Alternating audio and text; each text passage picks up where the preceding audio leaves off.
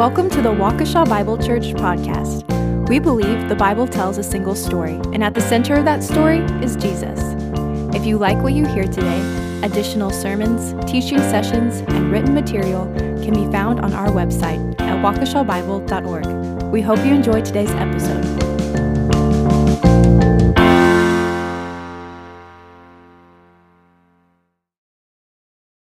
All right, we'll be reading this morning from Psalm 127.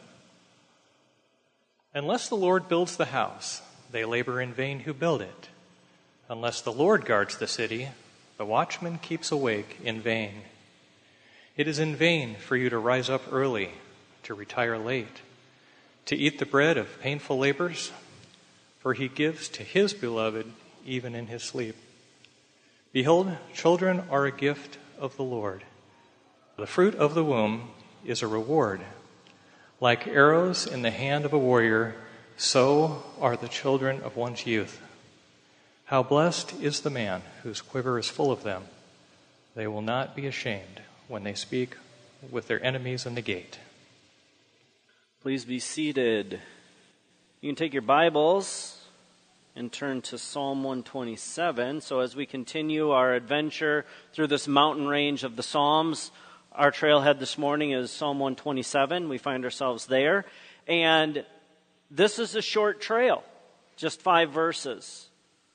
But it's nonetheless treacherous. Sometimes the shortest segments of the trail are both the most epic and the most perilous. The beauty of this trail is how every step reminds us of our complete dependence upon God. The danger that we encounter on this trail lies in our familiarity with it. This trail is one that we travel a lot. It's the daily grind, it's the short run from the house to work.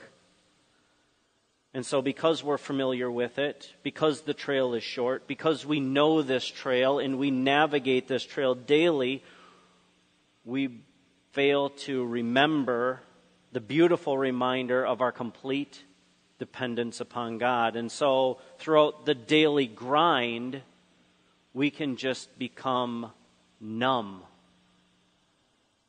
and become independent on God and living in that independence. And so, this morning, instead of introducing you to another, you know, this new item from our day pack, let's just review where we've been throughout the course of this summer and let's reconsider the gear that we're already familiar with and learn to use it well. And so the, the object lessons, the, the visuals are meant to help us understand poetry, this genre of Hebrew poetry, of biblical poetry. And so we brought out the camera early on to remind us that we're dealing with, in poetry, this idea of verbal art. It's intended to paint a picture, and we're meant to see this image on display through metaphor and simile. We also looked at the idea of a headlamp. In Hebrew poetry, unlike other poetry that we're familiar with, which is often cryptic and dark and hidden meanings, and we're trying to figure out what in the world was the author thinking, Hebrew poetry is so different, and through the parallelism, it's meant to provide clarity. Instead of being cryptic, it's self interpreting. And so the headlamp reminds us that this provides clarity for us. And while on the trail, we put in our earbuds and we pull out whatever device we're listening to our playlist on, and we're reminded that throughout the Psalms, there is a melodic line that is running throughout this entire book, and it's creating a macro theme for us that ties the whole book together. And what we saw early on is that the macro theme of Psalms is this two part Torah meditation and Messiah anticipation that holds every psalm to this um, whole um, macro theme. And then we also looked at this compass the idea that our hearts are oriented to true north. And his name is Jesus. And finally, we broke out our hammock, which invites us and reminds us to rest in this God and rest in the finished work of Jesus. And so, as we continue to journey through the Psalms, we're going to keep these in mind and how we best utilize this gear so that we can see and hear and feel and understand what the psalmist is trying to convey. And so, as we consider this psalm, this short psalm, Psalm 127, I just have a couple of observations. As we come to this trailhead, the sign reads Psalm 127. It's a psalm of Solomon. He's a descendant of David, king of Israel and it echoes some of his other writings. This psalm is very proverbial. Solomon has written tons of proverbs. And so it's very proverbial in nature. It's also putting life into perspective, much like his writings in Ecclesiastes, putting life into perspective. Now, the usage of vain in this text and vanity in the other is a little bit different. One speaks of purpose in Ecclesiastes. In this one, here, vain speaks of result. But it's also important to note that we're right in the middle of the Psalms of Ascents. These songs of ascents, it's a collection of psalms from Psalm 120 to 134, and they're also referred to as pilgrim songs. This is where the nation as they're traveling toward Jerusalem to temple worship, in obedience to the covenant, they are going to go to these required feasts and festivals. So if you look at Leviticus 23 or Deuteronomy 16, you can see these feasts that they're required to go to, to attend, to participate in. They'd be singing these psalms along the way, and we find ourselves right in the middle of that segment of songs. And it's really difficult as we gather here this morning in our Western culture in 2021 to really put this into perspective. This is not our culture.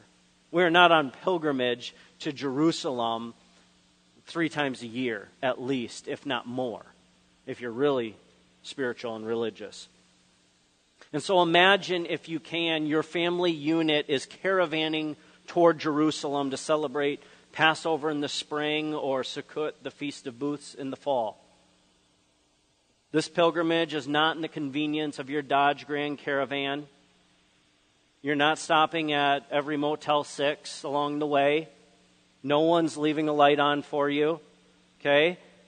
You're most likely on foot, in community, with your extended family.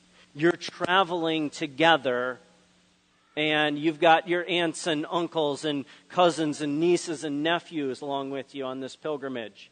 And you're also journeying with your tribal community. You know, so if you had the unfortunate tribe of Dan, you're way up in the north, you've got a long haul to Jerusalem. You know, you wish you were closer. At these times, it's like, come on, why can't our travel be closer? But you're, you're traveling together in community toward Jerusalem, and you're camping along the way fun, right? I mean, we, we spent a weekend out here at family camp, which is great, but, you know, most of you are like, eh, my bed's just on the street. I'm going to go home. You didn't have that luxury here. So you're camping along the way, and as you're camping and, and hiking and traveling and journeying, you're singing these songs as you're ascending toward Jerusalem. And this is dealing with the geography of the land.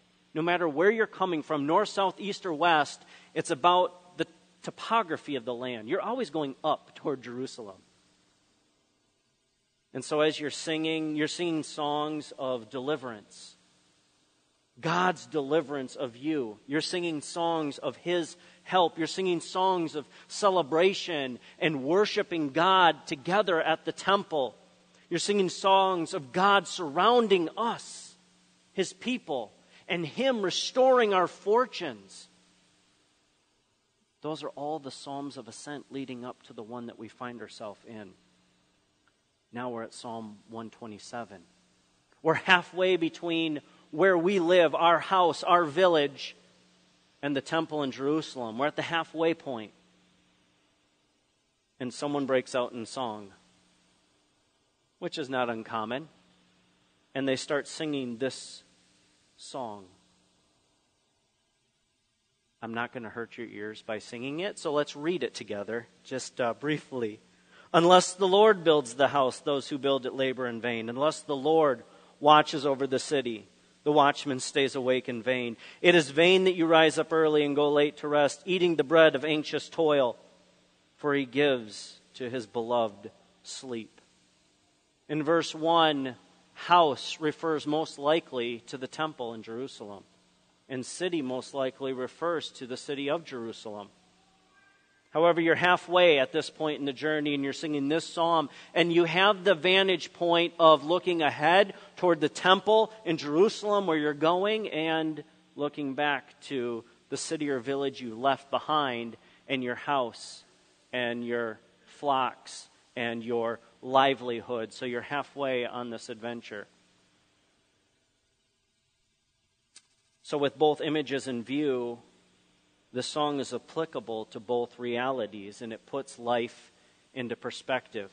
It brings clarity to life. What is that perspective? What is that clarity? Is that apart from God, all our efforts are useless. Apart from God, all our efforts are useless.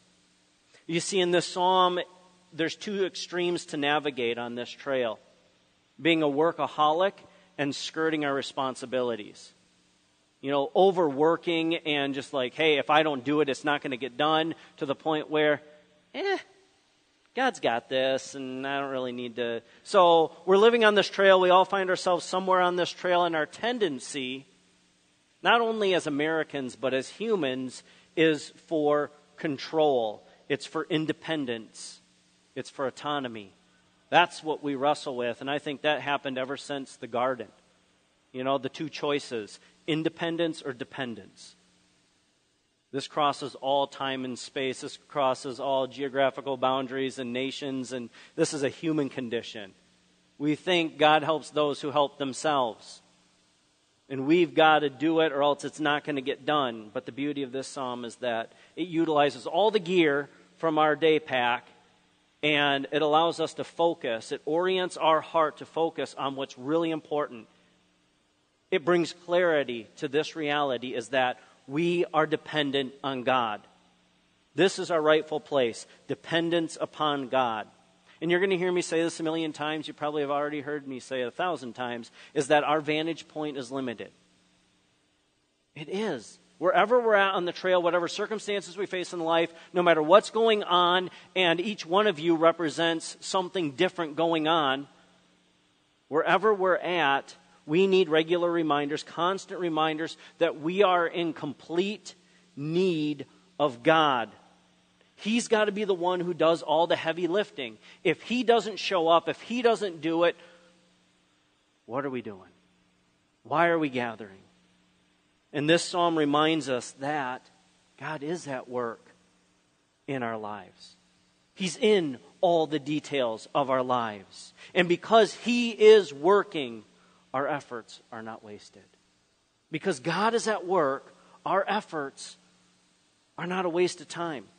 So this psalm celebrates the blessings of a covenant keeping nation.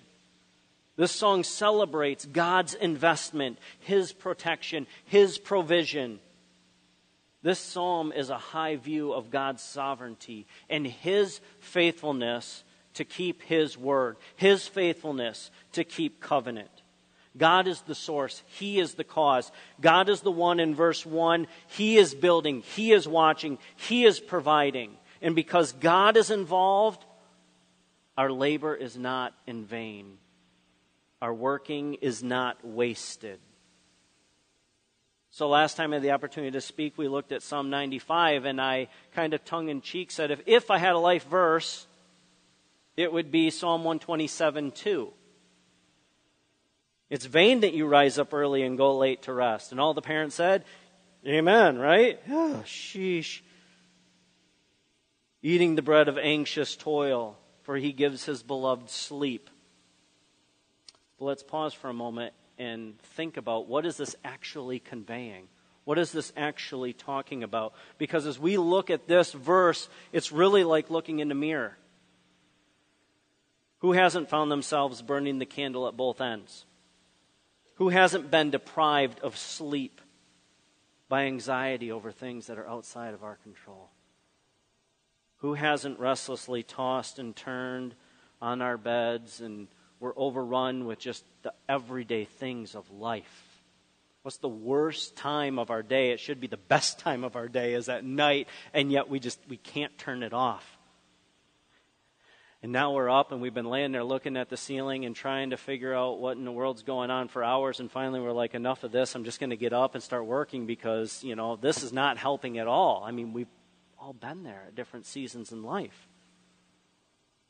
But in contrast to our anxious effort, our restless minds, and our wearisome worry, God gives us sleep we can rest knowing that God is at work and he can be trusted. That's what's going on in this psalm. But as we move into checkpoint number two, it's not just that God is involved in our lives only in building the house, but he's filling it and making it a home. Checkpoint number two, unless God builds the home, verses 3 through 5. Behold, children are a heritage from the Lord, the fruit of the womb a reward. Like arrows in the hand of a warrior are the children of one's youth. Blessed is the man who fills his quiver with them. He shall not be put to shame when he speaks with his enemies in the gate. Remember, you're on pilgrimage.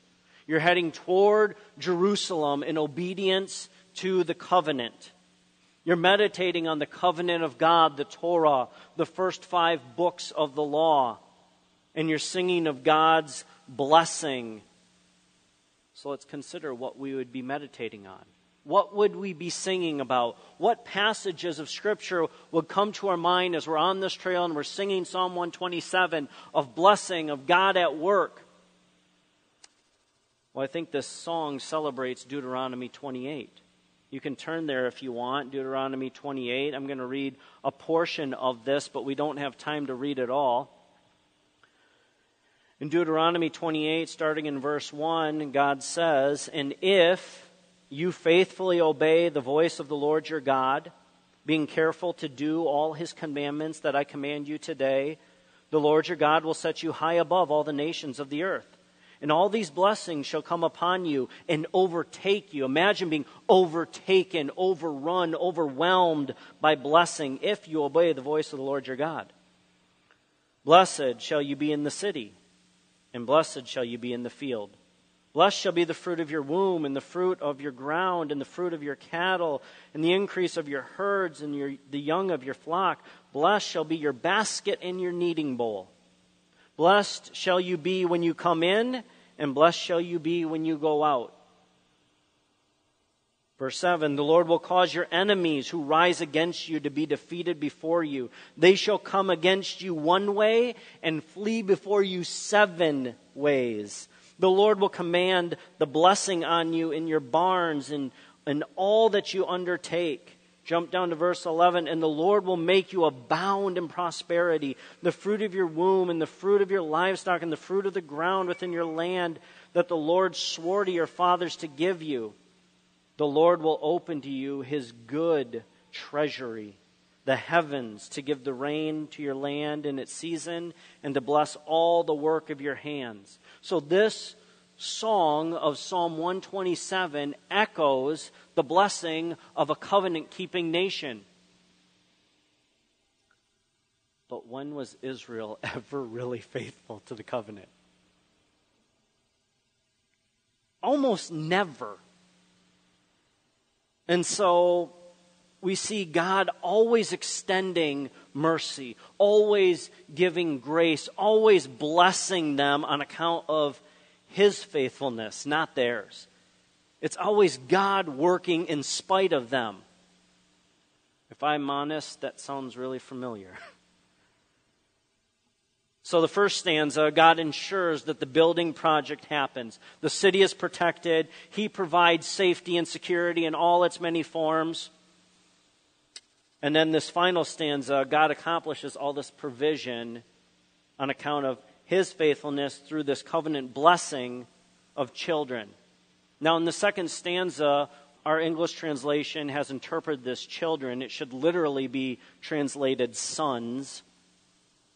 Now, our culture fixates on children in extreme ways and unhealthy ways, and it doesn't take long to see that the, our culture in which we live idolizes children and puts them on this pedestal, on this platform, and parents are just seen as morons meant to do the child's bidding. And so that's what's going on in our culture where the child is viewed as superior. It's one thing for us to see that taking place in our culture and to be experiencing that. And it's another thing when your teenager tells you that verbally or through the death stares.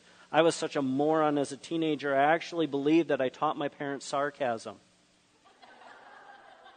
they just were very gracious with me. They're like, oh, what a moron. But they just loved me where I was at. But in ancient societies, the, they viewed kids very similar to slaves, employees, until they came of age and the, they inherited certain things and blah, blah, blah.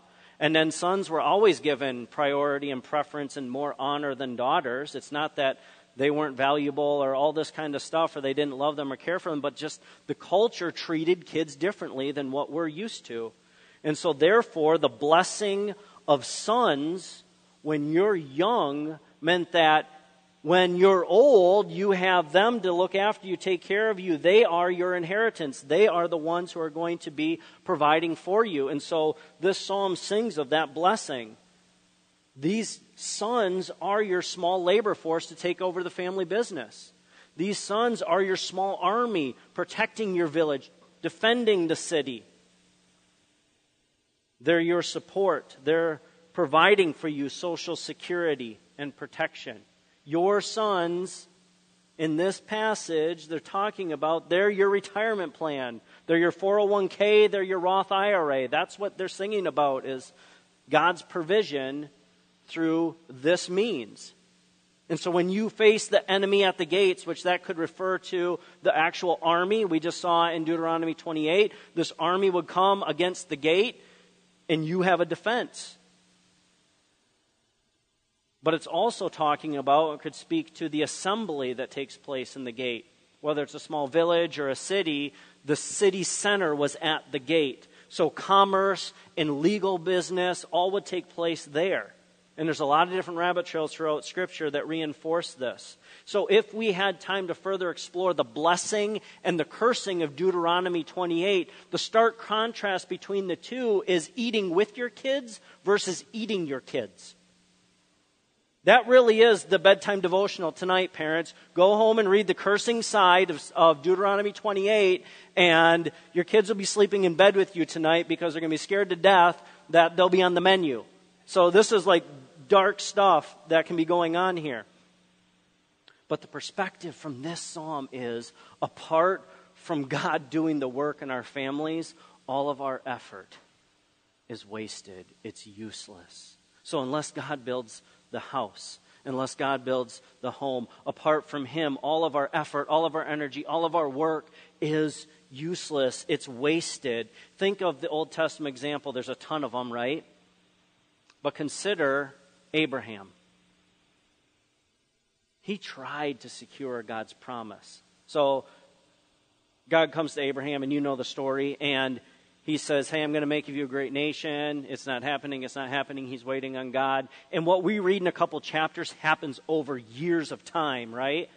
And so in Genesis 12, God gives them the, the promise, and now it's not happening. It's not happening. They figure, let's try to figure this thing out on our own. And when he does that, Genesis 16, what happens? When Abraham tries on his own, we get Ishmael. Then God steps in and provides his promise in Isaac. And by the time Abraham gets to Genesis 22, his heart's already changed that he can actually trust God with this promise. He has this son. He loves this son. He almost worships this son. And God says, It's sacrifice time. And Abraham's like, Well, God, you've got this. He tried on his own, useless. Now he's trusting God, and God comes through in ways that he could never understood or seen or even believed. And that's really what's going on in the psalm. Unless God is at work, our efforts are useless. It's hard too not to see and read and you know and, and hear the melody going on of this psalm and not to think of the life of King David. In 2 Samuel, we've got another covenant going on. And God makes a covenant with David because David wanted to do what for God? build a house, build the temple. And God says, No, no, no, no, no.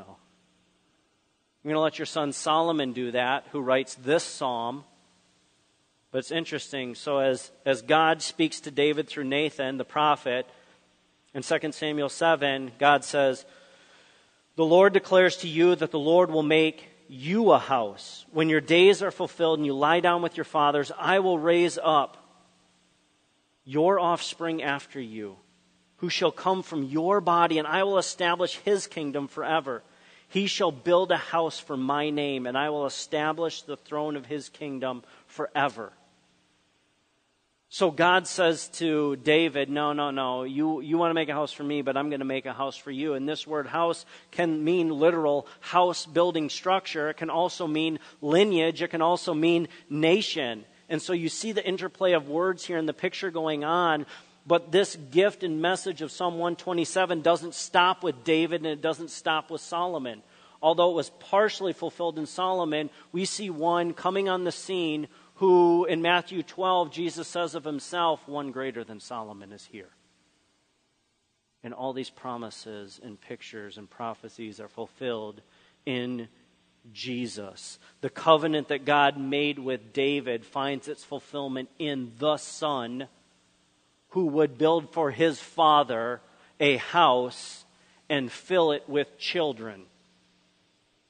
And God says King Jesus, I'm going to give the nations to you as your inheritance.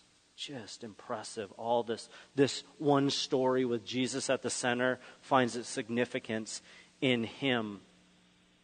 So there's a lot of different rabbit trails that we could explore regarding this psalm.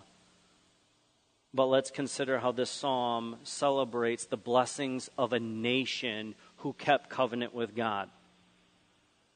But under the vassal treaty of this covenant, dependence on God was still at the heart of this. They had to trust God. It wasn't just about their doing, but it was about their heart. That's what was the center of this relationship. So the doing was always a consequence of believing. However, ever since the garden, what's our inclination? It's toward independence. It's toward, I don't need a God. I don't need a savior. I got an S on my chest. I am I'm the one. I'm going to do this. But the psalm is calling us back to this God of the covenant. It's calling us back to sing of dependence on Him and His provision, and that apart from Him we can do nothing. We hear Jesus saying something very similar in John 15 Abide in me. Apart from me, you can do nothing.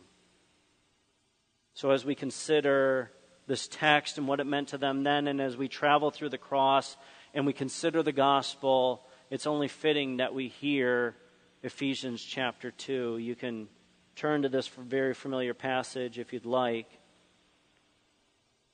But unless God shows up and demonstrates His mercy and His grace and His love, we would remain dead in our trespasses and sins unless God shows up and does all the saving, all of our self rescue would be in vain. Unless God secures for us people to share in his inheritance, we have no part in the immeasurable riches of Christ. Listen as we close to Ephesians chapter 2 and meditate on the gospel, and you were dead in your trespasses and sins, in which you once walked, following the course of this world, following the prince of the power of the air, the spirit that is now at work in the sons of disobedience, among whom we all once lived in the passions of our flesh, carrying out the desires of the body and of the mind, and were by nature children of wrath, like the rest of mankind. Pretty dark, foreboding. It's hopeless. But God, verse 4. But God being rich in mercy, because of the great love with which He loved us, even when we were dead in our trespasses, made us alive together with Christ.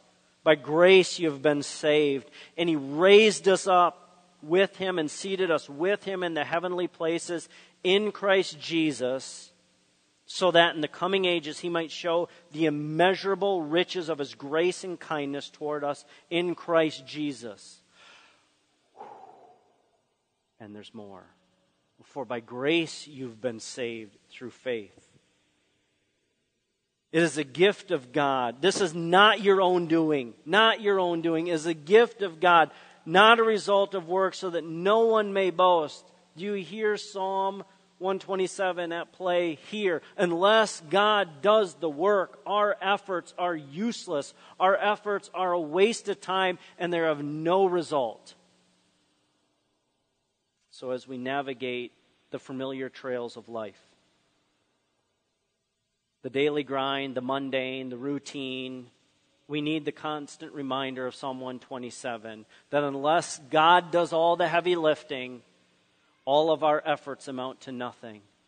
We are a people who desperately need to live in dependence dependence on God. And this psalm invites us to sing of God's provision and our dependence upon Him alone. And it puts the daily grind of this trail life, a trail that we're very familiar with, day in and day out, week in and week out. It puts it in perspective by pointing us to true north. And His name is Jesus. Let's pray. Father, what a joy it is to try to hear these Psalms, to try to wrap our mind around the picture that's being painted. And though it's not something that we're super familiar with in our culture, we're not traveling on pilgrimage to worship you on the Temple Mount in Jerusalem. But yet we find our way here week in and week out to be reminded that you've got this. To be reminded that no matter what this last week was or what this upcoming week is, all our efforts apart from you are useless. And it's so cool that you still choose to use us.